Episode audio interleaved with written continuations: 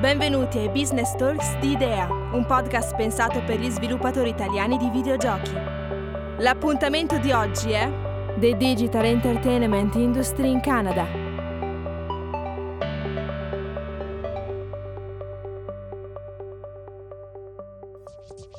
Okay, so I think we can start now. Um, hello, everyone. I'm Elisa Di Lorenzo from Untold Games, and I will be the moderator of this business talk today. Uh, the business talk is created by IDEA, the Italian Developers Association, in collaboration with the Canadian Embassy, which uh, we would like to thank for uh, this opportunity uh, the focus of the business talk is going to be uh, Canada and the Canadian ecosystem, especially uh, regarding the ecosystem that has to do with video games, obviously. So we have two guests today that uh, will tell us more about uh, this ecosystem, how it's grown, how it's it keeps growing, uh, how it works, and about their own experiences with it. Um, so please uh, welcome here uh, Nilu Burun from uh, the Consider Canada City Alliance and Michael Schmalz, uh, president of Digital Extremes. Hello, thank you. Hi, everyone.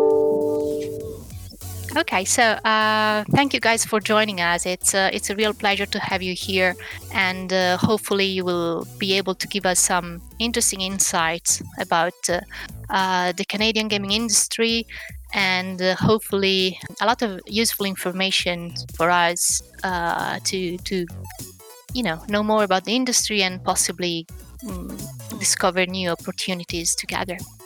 So I would like to start uh, with uh, Mike if he wants to tell us a bit uh, mm, about uh, himself and uh, Digital Extremes. Sure, I'd be happy to. Um, so, Digital Extremes is a, a video game developer um, for PC and, and consoles. Uh, in Canada, we're probably one of the uh, the oldest video game developers, having been incorporated in 1993. And at that time, uh, my brother, who founded the company, was making uh, shareware games. And very early on in the uh, 1990s, uh, we um, happened to partner up with a company called Epic MegaGames in in North Carolina and uh, we began working on uh, our very first um, big game franchise, which ended up uh, being uh, Unreal, which launched in 1998. And uh, that's kind of brought us to the forefront of the industry, and we collaborated with Epic Games for um, about 10 years during that time and did a, a number of titles in the uh, Unreal um, franchise. And uh, through the, the, the the launch of the consoles, um, uh, the Xbox console, and then the PlayStation Two, and then uh, uh through that uh, after that time, we we broke off that partnership. They went off to do uh, Gears of War, and we went off to do some of our, our own games. And we did games such as uh, Darkness 2 and, and Dark Sector, multi platform games for uh, consoles and PC.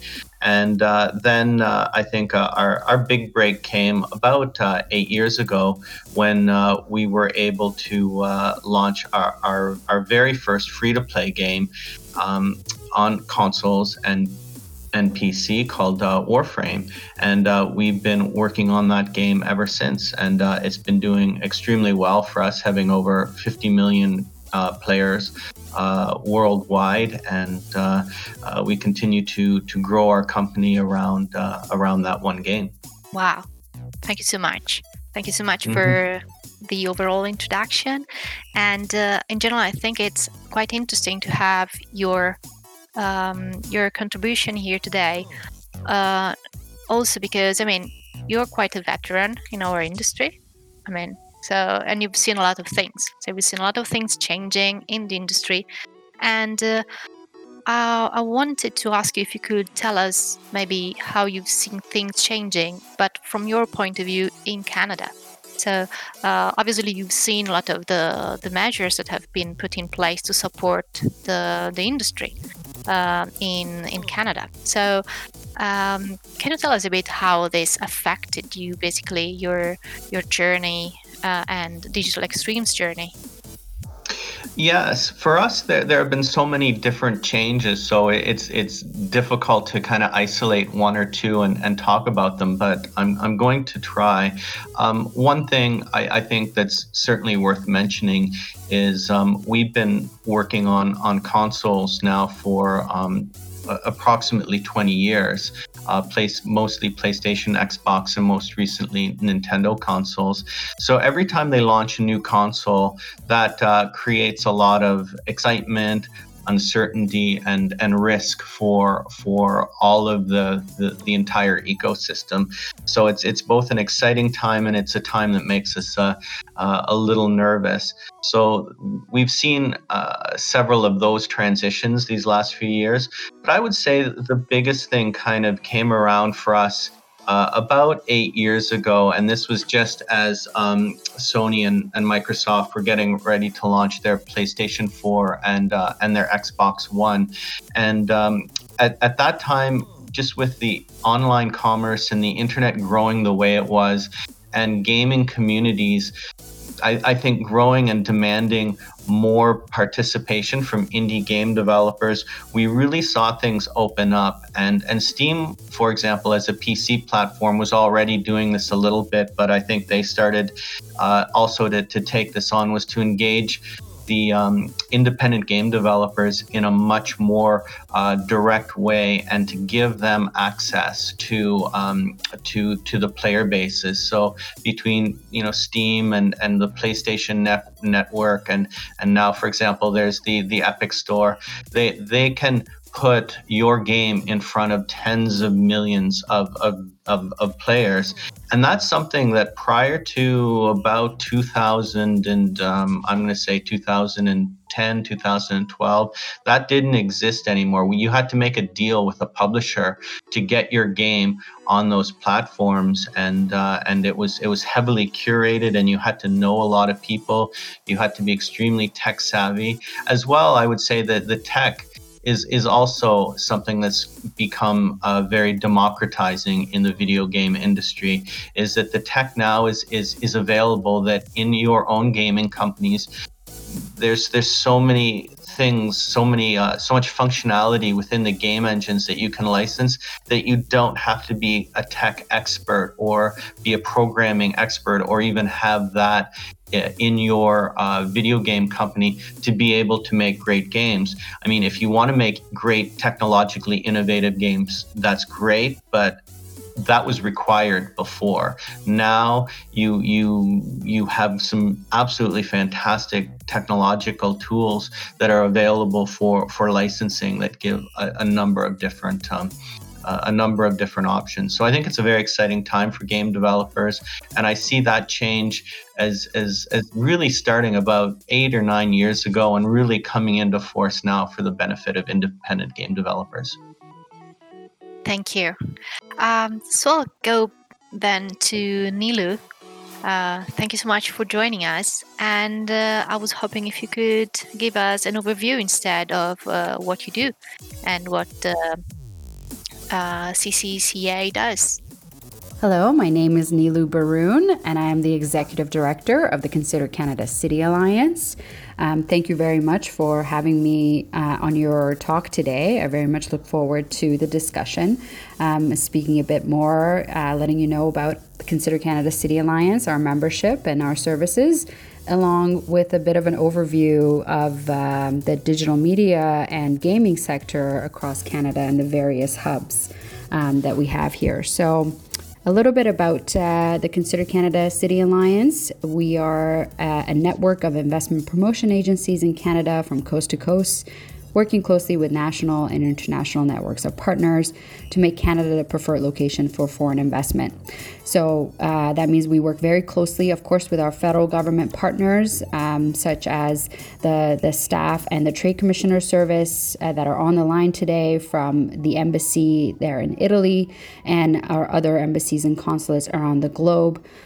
And uh, here in Canada domestically, we work very closely with our agency Invest in Canada that is responsible for promoting, marketing Canada internationally as the premier destination for investment. So the CCCA, as I mentioned, unites 12 of Canada's largest economic development agency uh, agencies. Um, our members stretch from the Atlantic coast in the east to the Pacific coast in the west, and they include um, Halifax, Quebec City, Montreal, Ottawa, Toronto, Waterloo, Hamilton, London, Winnipeg, Calgary, Edmonton, and Vancouver. Um, collectively, these 12 cities uh, represent upwards of 85% of all new net GDP growth in Canada. So, um, really, these are the business centers and capitals um, of uh, of the country. It's where business happens, and it's also um, some of them are are quite strong. Um, and finally, a little bit about the services of our of our membership. Um, they are really think of them as a concierge service. Uh, they provide white glove service to foreign investors, uh, companies that are looking to broaden their services, relocate, or expand their company in Canada. Um, our members at the CCCA are the local municipal uh, agencies that are there to help you Um, okay, so I mean, it's, um, from my point of view, it's extremely interesting the type of uh, work that you've been doing. I mean, I think that in Italy, we, at least most of developers, know that uh, the Canadian environment is, uh, I don't know if I can say lively, if it's the right word to say, but you know, it's uh, it's extremely interesting, and it's also interesting that it um, sort of maybe blue at some point because there's been a lot of um, specific, uh, I mean, targeting, you know, events and uh, decisions that have targeted the, the industry in a way that allowed it uh, to to grow and be stable and so on. And when you tell us about uh, your hubs, I think that's also extremely interesting because, uh, as as I understand, you basically foster communication between different realities that can grow together and work together. And I think it's uh, also a bit challenging considering that. Uh, um, I mean, Canada is uh, a big country with uh, not that much population if we think about it. I mean, it's quite a, I think it, it can be quite challenging also because you also have very different hubs and very different cities and, and smaller towns. So yeah, I mean, uh, can you share with us a bit more how how the hubs actually work from your point of view and how they, they make so they, they, they make all the connections work with and how they collaborate between themselves?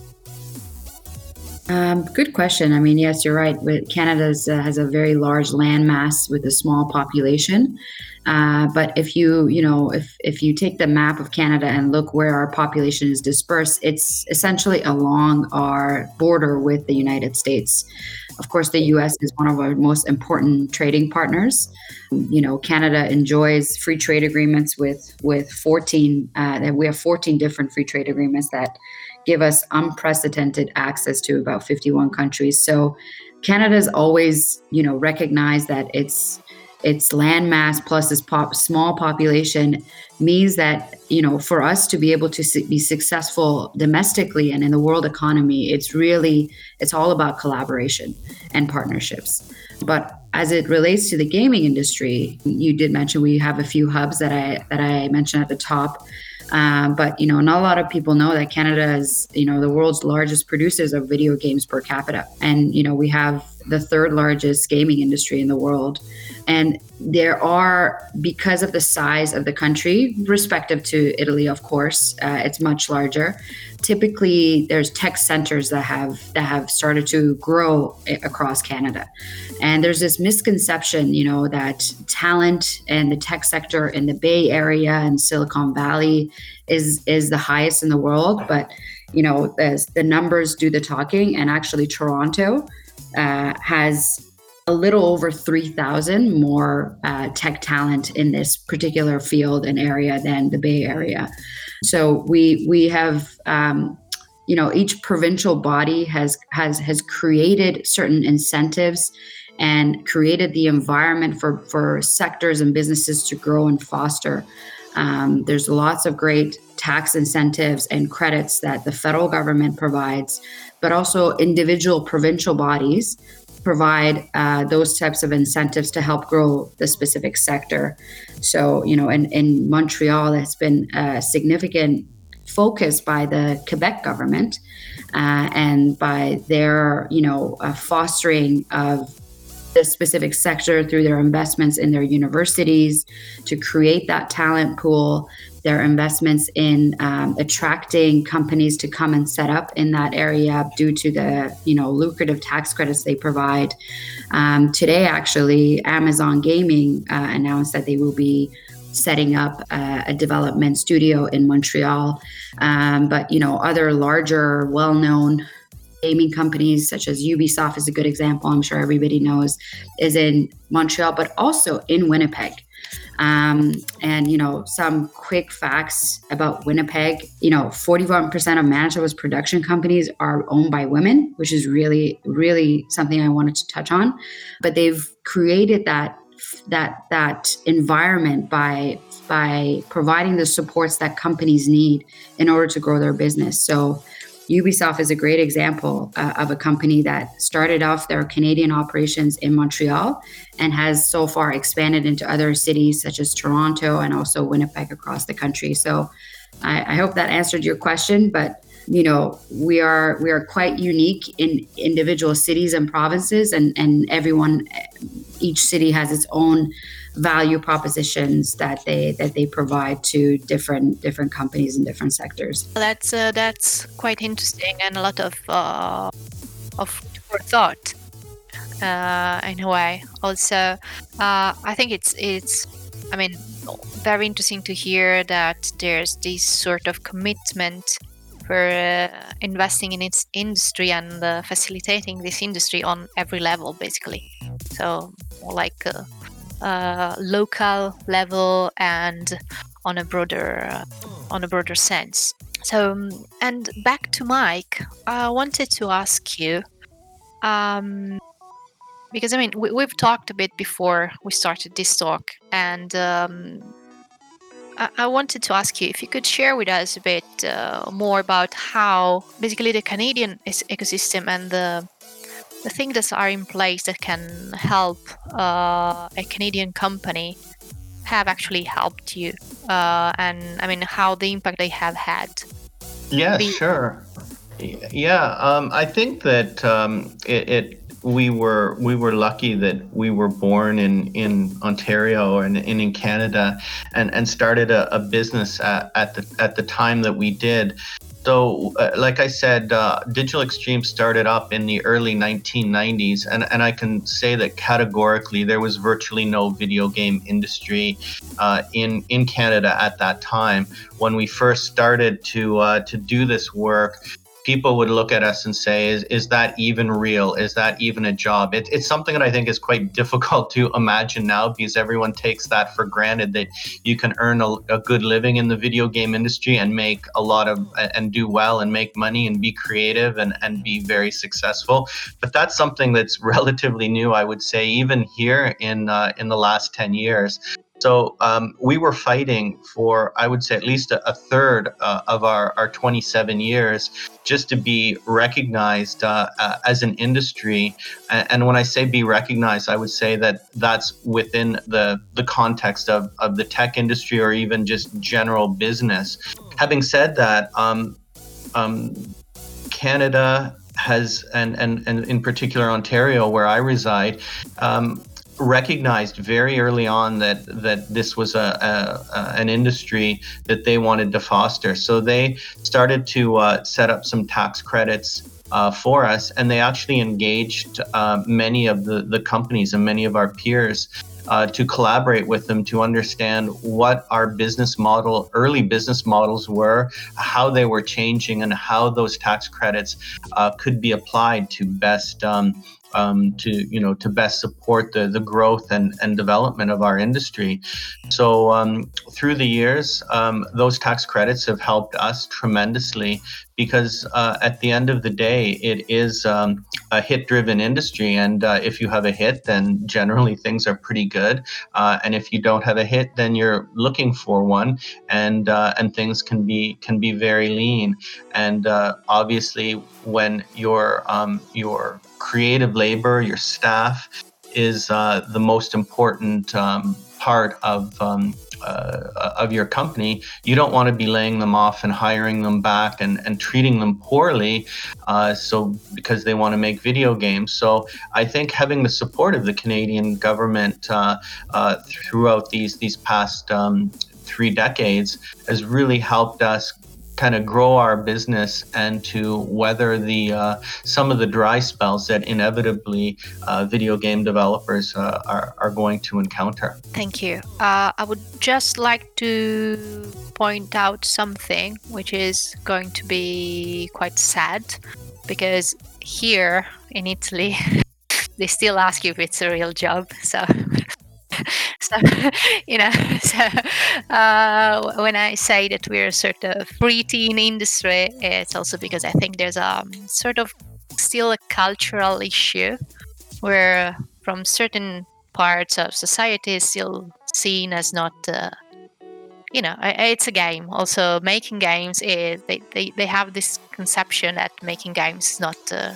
not something real but probably because they they haven't seen the growth of the industry of how it actually works and so on. So we'll get there you know. Yeah i was gonna say i was gonna say you'll you'll get there. I i it's funny that you mentioned that that that almost still surprises me because it's such a global industry right now. But uh, i can certainly remember when i used to get those questions in these last few years you know no one talks to me about like is that is is that real? Can you do that? Um, should my son be interested in making video games that sort of thing. So uh, yeah i think as as as people grow up and new generations come into it it's it's going to be uh, increasingly real for you. Yeah well of course from from one point of view we could also say like people grow up so and they've played games. So and, people that have played games now uh, you know are are here and recognize games for for what they are. And uh, in general i think that we also have i mean we have positive things that are happening and uh, recognition from the government slowly. Like i mean we have a tax credit which is sort of maybe starting at some point hopefully.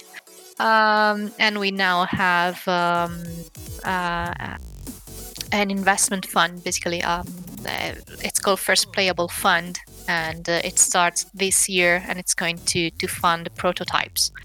So it's, uh, I mean, something's moving. So it's quite interesting to see these thing, things finally uh, happen here because it can support the industry, and um, and hopefully more things will come uh, later. Um, Another thing that I think could be interesting to understand is I mean, obviously, Canada uh, is attractive for uh, for anyone who wants to set up a business there in this industry, and it's attractive also for people that want to work in this industry. So. Um, I was wondering um, basically how attracting talent works for you and uh, uh, if you attract a lot of talent also from from abroad basically. I guess that being so close to the us helps attracting talent from the us as well. Yes, uh, I think that um, anybody who's who's growing a video game company, um, the issue of attracting great talent has to be uh, a top of mind and a, a, a significant priority. Uh, I would say that at the entry level, we are really very well served through our, our college and university systems that are providing um, top tier graduates that are interested in all of the, the, the, specialties that we would need to, to make video games, whether the colleges are providing digital artists or digital animators and the universities uh, are providing um, uh, programmers, for example, that that we have a, a very good supply, and in fact, the the I think the challenge for Canada is to to, to keep them in Canada as opposed to possibly pursuing other opportunities that are outside of Canada. So um, our, our university and college system uh, does does a great job. Um, but um, I think you know the challenge for us is finding people with five, ten, or 15 years of experience and and people who have uh, moved into management positions in their specialties. Um, ever since I've been in the video game industry, it's it's been growing, and in many years, it's been growing at, at double digit uh, paces, which means that the amount of people who were in the industry 10 years ago is is like perhaps half of what it is now. So there's just not that many veterans out there who can uh, move in to uh, you know to, to senior and management positions. So that's a challenge for us. And when I speak to other game developers, uh, it's it's it's also a challenge. So kind of getting out there, networking, and working within those hubs and the ecosystems to be able to find the right labor is uh, is is um, important uh, at all levels.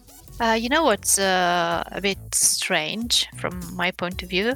Because uh, this morning I, I, took part in uh, in, a, in in a talk that was basically about the first playable fund, together with another Italian developer. And one of the things that we pointed out is that in, uh, I mean, uh, since I, I, I, used to say that our industry is not mature enough, you know, that we're sort of pre-teens and so on, growing. And one of the challenges we have is exactly having people in, uh, I mean, skilled people in management positions, you know. Um, and so that would be really a thing that could that would help the industry here grow. I mean, you need to have people that have more experience to carry on certain things. And, uh, but I guess it's, uh, I, I never thought that it's not so easy to find a type of talent also in a reality like yours, because I actually didn't think about that. Uh, it, it, it certainly is. And, um, um, it, I don't know. That's that's my own personal experience. I've spoken to um, game developers who are, you know, in Florida or Georgia or even the Los Angeles area, some of the American hubs, and um, just speaking to them about um, if they were to sign a big contract, could they staff up with 50 or 80 people to, to take on uh, a new game project very quickly? And and they tell me yes, and I've seen it happen. But me, for example, uh, if if I had an opportunity and I needed 80 people uh, in to hire inside of you know two months or so i'm i could i don't think i could find those people absolutely not and I, maybe we're just a little selective but i, I think that uh, you know having that ecosystem and and knowing who the good people are and and uh, is is is something that's still even developing in uh, in Canada where we are, and it probably really only exists in, I would say, the most mature ecosystems, such as perhaps LA or Florida. I mean, it's um, do you have the perception that uh, people leave our industry or not? They do. Mm-hmm. That's the, that's the thing too. Yeah. But do you think it's because uh, why do you think this happens? Because it's stressful? Because they uh, they get paid more in other things? Yes. Or both? I, I, think it's stressful, and I do think that now, especially with the the rise of tech jobs in in other companies such as you know Amazon or, or Google, uh, that that need large amounts of of technical help uh, for example, that there are some increasingly uh, attractive um, alternatives. But I, I, would say, speaking quite frankly, uh, having seen this the last um, 30 years, or in my case, maybe 20, um, that the video game industry has done a, a relatively poor job in nurturing its labor force. And um, there are people who may have spent five years uh, in certain game companies and, and were very, very talented people. But because of uh, the, the employment conditions that they would have had it constantly in crunch, uh, working extra hours, and just the, the demands that were being placed on them, is that they would have left those positions and that the industry to work in a, a more stable or more normal company and then be able to start a family and pursue those other life um, goals that may not have been possible. Now, I will say that as an industry and certainly us as a company, you know, uh, we've come a long way and we prioritize, and we personally prioritize that to make sure that everyone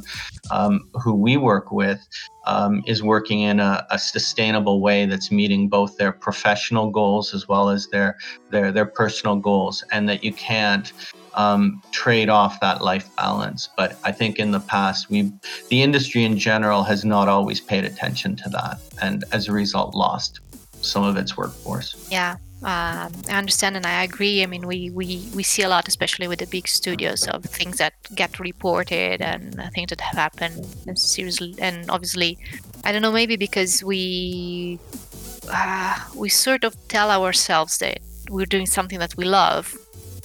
You know, you, you keep pushing because you love what you do, but then you, you can't reach your breaking point to do something you love. So it's a. Uh, um, and uh, I was wondering, Nilu, if you had any any insights on the matter, on in general, how you think that, uh, um, and if the ecosystem, from your point of view, is working on on these things uh, from from a more varied perspective, maybe like. Um, um, I'm trying to, to, to make myself clear. I know I'm, it's starting weird. Um, I mean, um, obviously, you're, you're as not a developer, but working with many realities that are connected to development. So, your point of view on, on these matters, like finding talent and the, the, fact that obviously you work a lot with, I mean, you have an ecosystem that works a lot with the, the universities, schools, and so on, but then uh, the risk of having talent that leaves this industry because uh, uh, either this industry is not doing enough to keep its talent because it sort of burns them out. So, is it seen as a as something that worries uh, in, people that are investing in it as well. Yeah, I think um, you know the uh, more on the ground expert advice uh, that Mike just mentioned is is um, on the on your specific sector. Probably Mike has the had the answers for you, but in a general uh, conversation around talent, you know that is the number one thing for most companies, right around the around the world.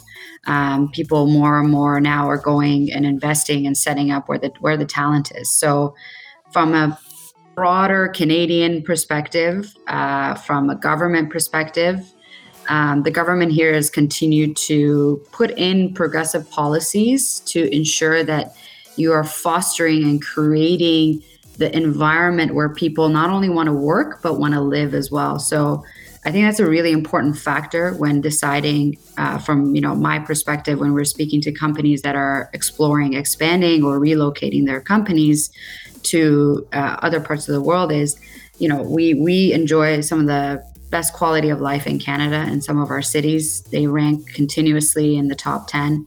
Um, but you know some of the ease of doing business is also really important. Um, it takes shockingly only a day and a half, and on average, for you to set up your company in Canada. Which, yeah, it's it's a very quick uh, process. Um, I know in other parts of the world, probably in Italy, it takes a bit longer to set up a business. Uh, but in addition to that, you know, on the talent side, I think the government recognized um, that there is in specific areas shortage of talent or, or brain drain that we unfortunately sometimes suffer to larger tech centers, not only not only in the U.S. but uh, you'll find in Canada, you know, certain areas are are te- are losing their talent to the tech hubs within the country as well. So, the Canada has a really progressive immigration uh, streams. One that's probably uh, most helpful for folks on the call today is the global skill strategy. Um, and you know, this is a two-week processing for highly skilled talent. So companies that are looking for the specific types of talent um, can get their immigration fast tracked to get their employees from other parts of the world into Canada. And actually, you know, um, I before this call, I kind of looked up and, and they've listed the top five occupations um, that were approved through this stream. And interactive media programming and developers is at the top of the list. So that kind of gives you an, a, a picture of where the there's a talent shortage, but the government has created uh, specific immigration policies and, and programs in order for companies to meet that need. Um, and like Mike mentioned, of course, our, our universities and colleges, um, you know, that's a really, really important part of building that domestic talent here. Uh, we have a number of programs across the country. I think about a little under 60 gaming developer courses across the country in various different institutions. Um, so all of that has kind of fostered, uh, you know, the the talent. And, and like I mentioned, I, I don't think it's unique to Canada. Uh, this problem, like you like you both talked about, in Italy you suffer from it, and in Canada you do as well. So, um, from a broader Canadian perspective, there's always um, progressive policies that are being put in place to for companies to do business easier quicker, faster, streamline it, you know, uh, as much as they can. So it's, um, yeah, it, it is, uh, like I mentioned at the top, it's quite easy. If you want to come and set up your business, you can even do it online. You don't need, uh, you don't need a, a, expensive lawyers or accountants to do that for you.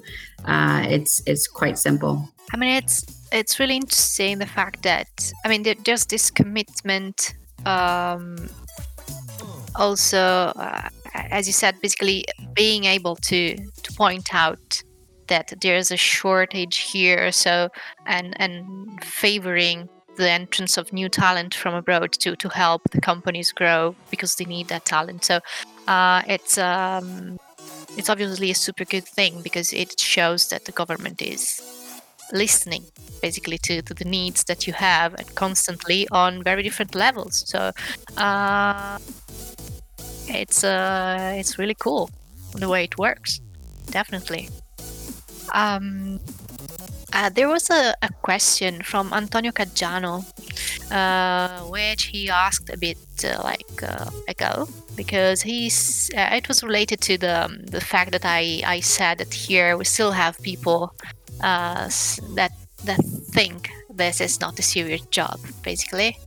Um, and so he said, I think related question would be how would you approach this kind of situations where game development is not taken seriously? And I guess that the question is for Mike. Um, yeah, I, I, can tell you how we did it for many years. So we tell them that it is. Um, usually, the people who would ask that question would not know very much about the game development industry. They don't know uh, how much that um, um, you know how much money it makes. Uh, that it is a, a, a, a thing where you know where, where, lots of people have great paying jobs with with great salaries. So um, you can bring any of those metrics uh, to bear. One of the ones that that has been used quite a bit is that i think as of about five or six years ago the the big quote is that the video game industry makes more money than the um, the movie industry the motion picture industry in terms of its box office sales. And that everyone seems to understand how big the movie industry is globally and then when they understand that video games is is even bigger then they start to kind of uh, things start to to, to connect. So um, yeah it, it's it's it's I, I, would say it's almost humorous and, and frustrating, but me, um, from someone who, who runs a company, you know, I want um, you know my staff to be able to go out into the community and and people to understand the extremely talented professionals that they are. Just like doctors or lawyers have that esteem in their community those who are who are successful as video game developers i believe also deserve that. And that's something that that i continue to um, advocate for and it's it's one of the reasons why i'm uh, I, I, would do a talk like this to to, to tell about um, you know the, the the opportunities and the, tremendous amount of expertise for those people who are successful in our industry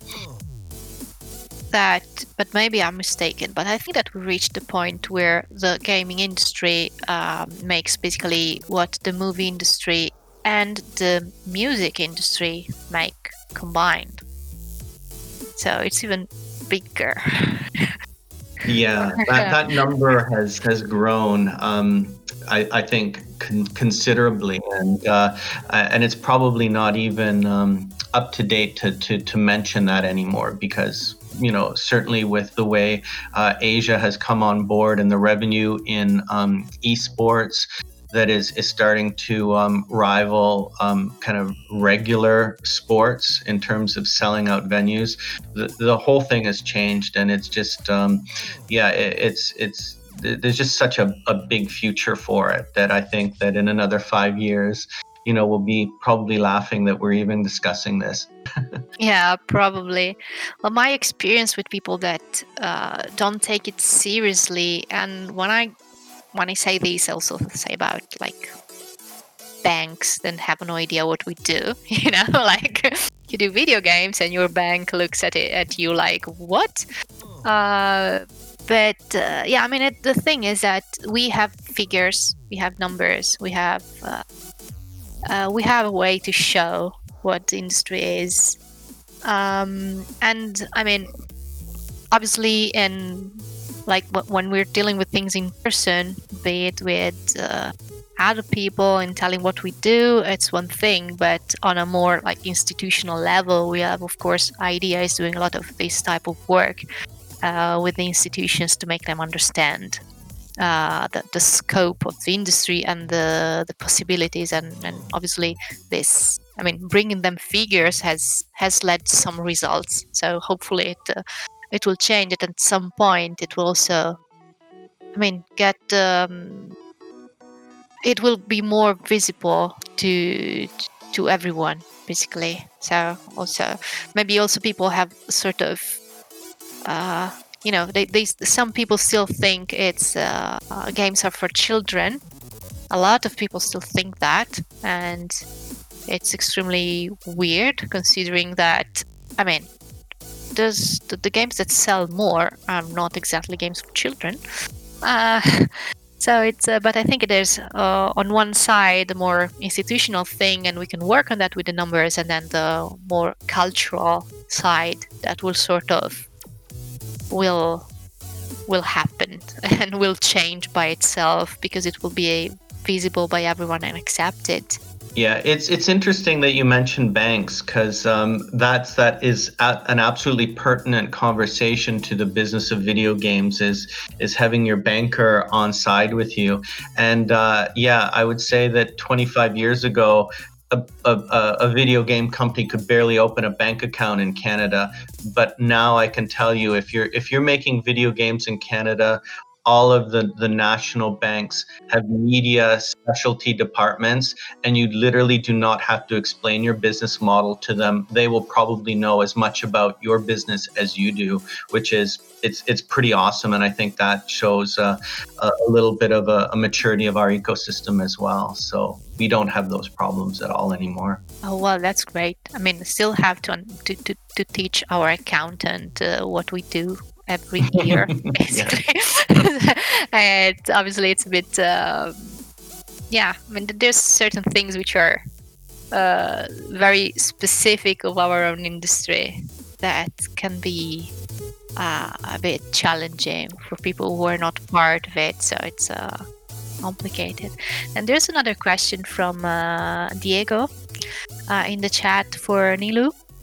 Um, how do you go on and systematically assess gaps and opportunities for the video game and other industries? Do you have a standard methodology like monitoring employment and other type of data or running surveys, focus groups with relevant, target audiences? Yeah, that's a, a good question. I mean, um, there's definitely uh, lots of work that um, agencies like, such as Statistics Canada do on um, labor market assessments, but um, such as yourself, there's associations as well, Canadian associations that represent gaming industry or particular like top talent. I mean, sorry, top tech companies. um, that uh, are continuously surveying their members and communicating their needs to the federal and provincial governments. Um, you know, that's a it's a really it's a really hard um, nut to crack. Um, you know, I've had the experience of working in government myself. Uh, and so I, when I, you know, taking my own personal experience, I really heavily depended on expert advice um, from from the industry itself, but in collaboration with our universities and colleges. Um, I'm not sure about how universities and colleges are are set up in Italy, but in Canada, they're public bodies essentially. Um, so universities are funded all by provincial governments, which means that they're quite integrated into um, the planning of government. Um, you know, so we are we are quite aware of some of the needs and and uh, try to be pretty in tuned about um, about trends around the world. Um, you know, I think that that sort of thinking has pushed our STEM graduates to over three million. Um, so, like, and like I mentioned before, uh, it's obvious that the gaming industry has become uh, a, a, growth industry for Canada. So, the universities are reflecting that by creating programs. Uh, and it's not just at the university level, it even goes deeper to our elementary and high school level uh, courses that, you know, are being shifted towards more STEM uh, focused or um, basically getting our talent and our labor force prepared uh, to be entering new industries. Um, so you know, I hope I hope that answered the question. But we are uh, we continuously rely on on good information that's coming from the sector itself to be able to meet the needs of business. Thank you.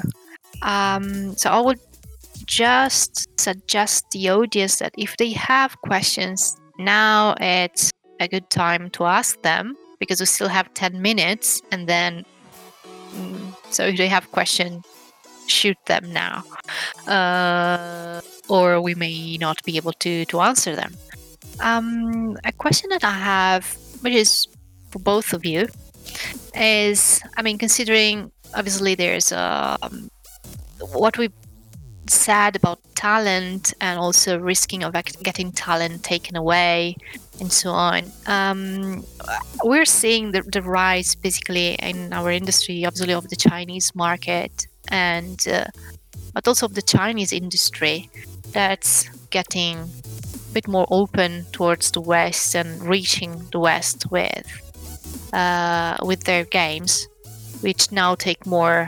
Uh, I mean, get more interesting also for Western audiences. So, um, what's your view on how this will impact the industry um, on a world level, but also uh, for what pertains Canada? So, if uh, it's going to impact, I don't know, people studying in Canada and deciding to to go to work in China, maybe I don't know, or uh, being able to attract Chinese talent uh, if there is any if there, i mean there's there's already like that's already coming if you think it will increase and uh, what it could mean in general for for your industry. Uh, i can give you my impression um, just to start. Um, China, I, I, think if, if you're if you're a video game developer, you should um, absolutely be uh, eyeing the Chinese market. Um, I think China is is going to is and is going to continue to experience the highest levels of, of growth um, for their their user base. Uh, they like video games. They're engaged. Um, they have particular tastes that uh, are not 100% aligned with uh, Western tastes for video games. So, making your game more global in considering how it may um, how it may uh, sell in China is, is, a consideration, but uh, um, it, it's it's it's a, a huge market.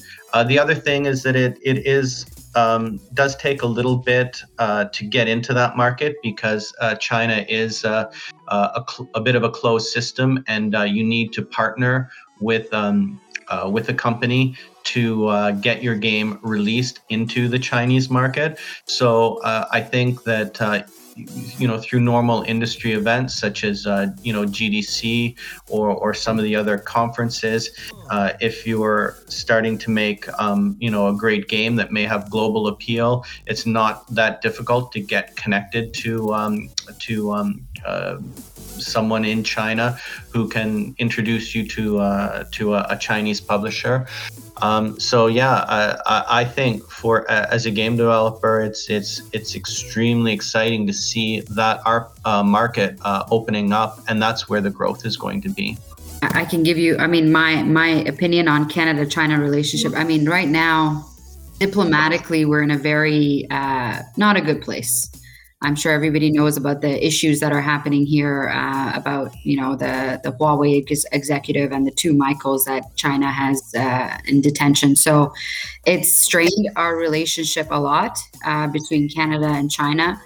Um, but you know there is that that the other side of the of China, right? Like the Hong Kong and Taiwan. Um, and I think it's really interesting to keep an eye on that relationship. Um, Hong Kong has the highest ca- uh, number of Canadian expats at, around the world live in Hong Kong. So there's there's lots of um, relationships there, but I think uh, it's something that to be watched on how this current diplomatic crisis uh, is going to turn out, and and then we can assess how the relationship between our two countries are going to be. Yeah, um, I understand. I mean, it with the relationships and relations with with China. I mean, they're not they're, they're a bit fluctuating. Obviously, I mean, also with the European Union currently has issues, obviously, with what's happened with Xinjiang. So, uh, um, yeah, I mean, it's uh, obviously that that has an impact, but if uh, the market is going to move somehow anyway, so it's definitely something that we need to to, to keep in mind and uh, and to see where it goes it's going to be difficult. I mean it's it's not easy to, to, to foresee obviously but uh, and it's it's definitely useful also to have your your point of view on these things. So very last question for both of you. Um, if there's not other questions let me check because maybe now a lot of questions arrive. No. So my last question for you guys is basically um, what suggestions you would have for for us for Italian developers and the Italian ecosystem in general. So whether it for either either to to gaming companies or uh, people that would like to work in games, and in general towards us as a growing network of developers here, considering what you've been through in in Canada. So any suggestions and things that you would uh, would like to tell us to uh, watch out for or suggestion of how we could could move forward? Yeah, I would say that my advice um, would be um, people that I meet, um, they make um, they make video games because uh, because they love it. Um, it's it's perhaps a little bit like you know the music industry. It's like people like to sing, they like to to make music, but um, and then there's a, a few, you know, rock stars or whatever that become superstars and, and they make a lot of money. But uh, I, I would say that now the good thing is that there are business models there. Um, don't do it because you want to get rich, but do make video games because you you want because you love it, um, and and and you love the creativity and the and the freedom and uh, the way to express yourselves. It's it's a great job for that, uh, and surround yourself with other people like you who want to do the same. And I think that there's um, the way the industry has now matured is that there is a way to make a, a, a very good living um, doing that. Although you have to have a bit of a spine to take the some of the risks, especially if you're doing it from a, an entrepreneurial perspective. But uh, yeah, do it for the passion. Uh, Nilu, what about you? Um, so again, my, my perspective is from from promoting Canada as a destination for investment, right? So I leave you with uh, you know um, I'm sure you can share my contacts. And uh, if you are interested in Canada, you're interested to learn more about areas of collaboration. Um, like I mentioned, our member organizations have on, the on the ground connections and expertise that they that you that you need. Um, and we're happy to make those connections and uh, help you uh, grow and expand your business. Uh, you know, Canada is a very welcoming country. Like I said, we have excellent progressive immigration policies uh, and uh, very dynamic. I am speaking to you from Toronto, and uh, it's a very dynamic and large Italian community here. Um, so yeah, I grew up with with Italians basically as as my friends, and uh, Italians and Koreans at the time. But uh, we're very diverse, cultural, welcoming country, and like Mike was has excellently highlighted the strengths we have in our uh, digital gaming industry. Thank you. I think it, it's definitely interesting also for us. I mean, an idea already does um, certain things like this, but it could be maybe interesting in the future.